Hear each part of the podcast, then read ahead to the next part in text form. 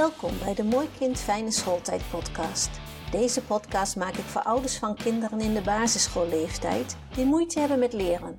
Dit kan ontstaan omdat je kind de taal van school niet begrijpt of school begrijpt de leerwijze van je kind niet goed, maar dit kan ook andere oorzaken hebben.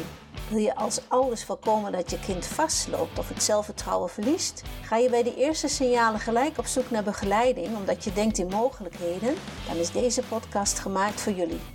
Want ik weet dat er nog heel veel mogelijkheden zijn voor je kind. Met deze podcast help ik jullie graag bij jullie zoektocht naar de beste ondersteuning.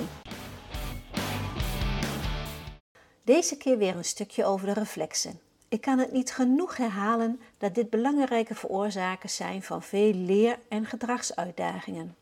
Het is zo jammer dat velen dit niet weten of er niets mee doen. Maar na deze podcast ga je anders kijken naar je kind of kinderen.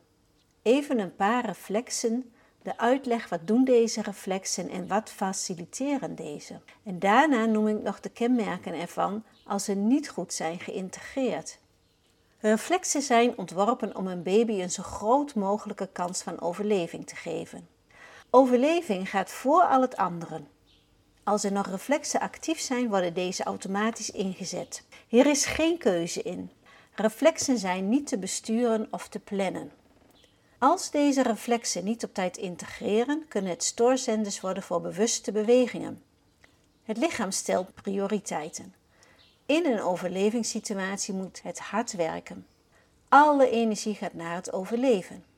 Er blijft weinig tot geen energie over voor andere dingen. Concentratie, aandacht, evenwichtigheid en spijsvertering hebben daaronder te lijden. Ook het leervermogen het opnemen en verwerken van nieuwe stof en het leren van nieuwe vaardigheden is moeilijk, zo niet onmogelijk. Wat gebeurt er in het lichaam? Reflexen die nog actief zijn hebben grote gevolgen voor het lichaam, de emoties en het denken. Dit kan grote gevolgen hebben voor de hersenfuncties die met aandacht en concentratie te maken hebben. Deze krijgen namelijk minder brandstof omdat de glucosestofwisseling is verminderd. De lever en de nieren moeten hard werken om het lichaam te zuiveren. De lever kan hierdoor van slag raken, waardoor allergieën makkelijk ontstaan. Maag en darmen werken minder goed, omdat de spijsvertering voortdurend wordt onderbroken of stilgelegd. Eten wordt niet goed verteerd, waardoor in de darmen afvalproducten achterblijven die het lichaam vergiftigen. Longen moeten harder werken om de gifstoffen uit te scheiden die de darmen niet kunnen verwerken. De verstoorde ademhaling en verhoogde afvalproductie in het lichaam kunnen zorgen voor benauwdheid, astma en verkramping van de luchtwegen. De bijnieren raken uitgeput. De celwand verkrampt bij hevige stress. Hierdoor ontstaat in de cellen voedingstekort en opslag van afval. Afvalstoffen zoals onverwerkte adrenaline kunnen niet goed weggewerkt worden. Deze werken als gif in het lichaam. De opgehoopte afvalstoffen kunnen resulteren in eczeem, jeuk en vervuild bloed. Uitputting van het immuunsysteem en vatbaarheid voor infecties. Nou volgen hierna wat namen van reflexen met uitleg, die ik veel tegenkom als stoorzender.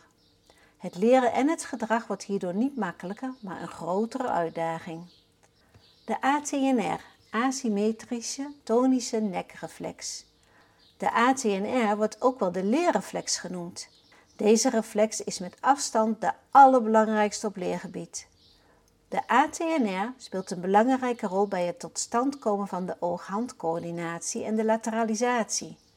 Ook de ontwikkeling van het visuele en auditieve systeem, de ogen en de oren, wordt gestimuleerd. De ATNR ontstaat ongeveer 18 weken na de conceptie, in de baarmoeder al, en helpt bij het geboorteproces. Deze reflex blijft normaal gesproken aanwezig tot de leeftijd van 6 maanden. Als het hoofdje van de baby naar één kant draait, strekken arm en been aan die kant zich uit, terwijl die aan de andere kant gebogen blijven. Als het hoofdje in de andere richting wordt gedraaid, bewegen arm en benen mee. De ATNR koppelt deze beweging aan elkaar. Dit helpt bij de ontwikkeling van een aantal hogere vaardigheden. Wat als de ATNR actief blijft? Waar kan je kind of een leerling in de klas dan last van hebben? Dat zijn de volgende aspecten. de aandacht ergens bij kunnen houden, lezen, schrijven, het automatiseren, hoofd-armcoördinatie en oog-handcoördinatie en de lateralisatie. De lateralisatie kun je omschrijven als de breinsamenwerking, omdat alles vanuit het brein aangestuurd wordt. In het brein worden de neurologische netwerken gelegd en vindt de rijping plaats. Daar vindt de samenwerking van het brein plaats en de aansturing naar het hele lichaam. Het is niet alleen een links-rechts proces, maar ook de dimensie boven-onder en de dimensie voor en achter zijn belangrijk. Iemand met een actieve ATNR heeft vaak moeite met focus. Hij of zij wordt makkelijk afgeleid door alles wat de aandacht trekt. Er is een aangetoonde relatie tussen een actieve ATNR en dyslexie. Kenmerken van een nog actieve ATNR. De motoriek. Lastig om een bal te vangen. Middenlijn oversteken is moeilijk. Slecht in sport en een slechte hand-oogcoördinatie. De houding heeft een verstoorde balans, schouderproblemen en nekproblemen. De zintuigen, oogvolgen nodig voor het lezen en het schrijven en auditieve verwerking van dat wat je hoort. Het gedrag, niet gemotiveerd of wil alles direct. is een basis voor het gehoor, lateralisatie, dominantie van hand en van het oog, spraak en taal, zicht. Dus daar zit eigenlijk de basis voor. Als deze nog actief is, dan heb je ook vaak kinderen die toch te horen krijgen van nou, het lijkt wat op ADHD, dysgrafie, dyscalculie of beelddenken. De kenmerken die je op school kan herkennen is een afwijkende pengreep, moeite met automatiseren, moeite met lezen, slaat stukken over bij het lezen, slecht handschrift, overschrijven van het bord lastig en verschil tussen mondeling en schriftelijke prestaties. De volgende reflex is de automatic gait. De automatic gait bij Thomas is de eerste van drie loopreflexen. Hij verschijnt aan het eind van de zwangerschap vanaf ongeveer de 37e zwangerschapsweek. En hij blijft actief tot de tweede levensmaand. De automatic gait is belangrijk voor de ontwikkeling van de cognitieve vaardigheden. Als de voorwaartse en achterwaartse loopbeweging vertraagd zijn in hun ontwikkeling, heeft dat effect op de prestaties op school. Het denkvermogen is zwak, er is een gebrek aan creativiteit en het leren gaat langzaam. Vaak is er een weerzin in het leren van nieuwe dingen. Het patroon van de automatic gait. De automatic gait heeft een vast patroon met een ritme. Armen en handen bewegen niet mee. Ze helpen wel om het evenwicht te herstellen in het bovenste deel van het lichaam. De voet raakt de grond in deze volgorde. Eerst raakt de hiel het oppervlak, voet is gebogen in de richting van de knie, daarna strekt de voet en dan raakt de hele voetzool de grond. De kenmerken, als deze reflex niet goed geïntegreerd is, de kenmerken voor de motoriek is slechte balans in beweging, moeite met evenwicht, beweging met het hele lichaam en de lateralisatiemoeilijkheden. Op school of het werk moeite met verwerken van nieuwe informatie, traag studietempo, moeite met studievaardigheden en een zwak denkvermogen.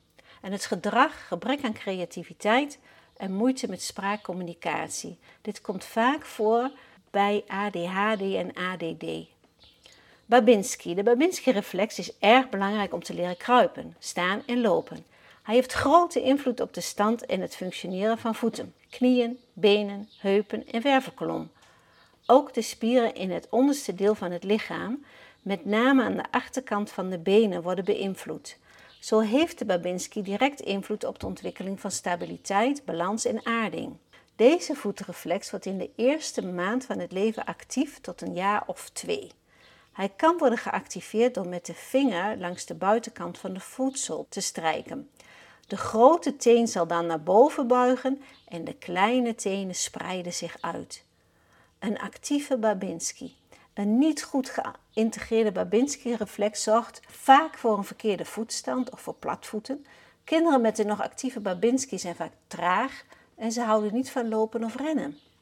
Als de Babinski actief blijft, kun je dat vaak zien aan het slijtagepatroon van de schoenen. De zolen zijn niet gelijkmatig afgesleten. Vaak wordt op de binnenkant van de voeten gelopen, dus met X-benen. Iets minder vaak komt het omgekeerde voor, de O-benen waarbij op de buitenkant van de voet wordt gelopen. De heupen zijn vaak naar binnen of naar buiten gedraaid.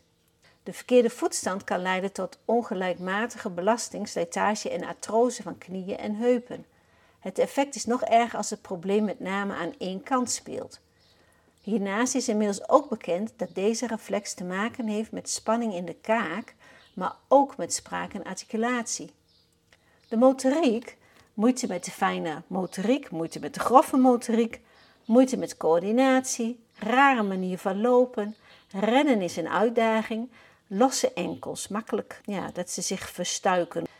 De houding, een afwijkende voetstand, flexibiliteit in de heupen, O-benen of X-benen, op tenen lopen, platvoeten, spanning in de kaak, spanning in de voeten, spanning of kramp in benen en geen goede gronding, stabiliteit. En bij de zintuigen zie je het evenwicht, moeite met juiste waarneming van alle zintuigen en het gedrag, angsten, niet altijd stabiel en verlegen. Bij de cognitie zijn cognitieve uitdagingen, moeite met goede denkprocessen en vertraging in spraak, moeite met ading, articulatie, balans, met kruipen, lateralisatie en spraak en taal. Latere gevolgen op latere leeftijd slijtage aan voeten, knieën en heupen en in combinatie met een actieve ATNR artrose van de heup.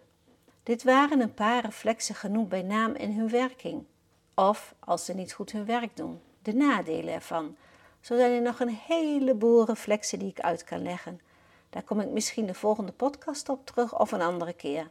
In ieder geval, bedankt voor het luisteren en ik hoop dat jullie nou anders kijken naar als er iets niet wil lukken. Tot de volgende keer. Bedankt voor het luisteren naar deze podcast. Wil je meer Mooi Kind Schooltijd podcasts beluisteren? Abonneer je dan op deze podcast. Luister je via Spotify, klik dan op volgen en op het belletje, dan krijg je een bericht als de volgende podcast er is. Vertel ook anderen over deze podcast. Heb je aanvullingen, ideeën of tips, dan hoor ik dit graag. Je kan met me in contact komen via Instagram of LinkedIn.